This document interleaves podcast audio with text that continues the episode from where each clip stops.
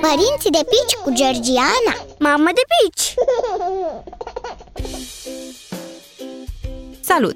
Astăzi îți vorbesc despre rutina de masă a copilului diversificat, adică unde și cum mănâncă cel mic. Sinceră să fiu, la început m-a interesat mai puțin unde mânca fetița mea. M-am concentrat mai mult pe ce și cât să-i dau să mănânce, astfel că i-am servit mesele în scoică, până a fost în stare să stea bine în funduleț, apoi pe canapea și chiar pe covor, unde întindeam o față de masă de mușama pe care o curățam apoi foarte ușor. De ce n-am pus-o de la început în scaunul de masă? Am încercat, crede-mă, dar nu-i plăcea să stea mai mult de două minute, așa că o dădeam jos de fiecare dată și continuam masa pe podea sau pe canapea. Am făcut asta vreo lună, două, până când a început să meargă de-a bușilea. Atunci a devenit mult prea distractiv ca să o urmăresc cu lingurița prin casă. Și am reluat obiceiul de a o așeza în scaunul ei de masă. S-a mai foit ea de câteva ori, dar s-a obișnuit la un moment dat.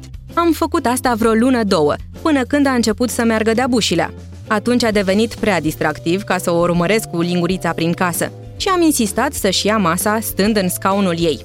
S-a mai foit de câteva ori, dar încet încet s-a obișnuit.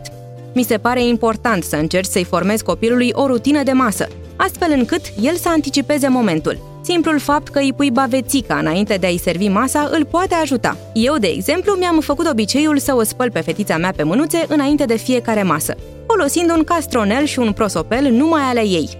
Iar după privirea plină de poftă, cred că știe deja că urmează ora mesei. Cam atât pe scurt despre rutina de masă a copilului. Pe data viitoare! Părinții de pici cu Georgiana Mamă de pici!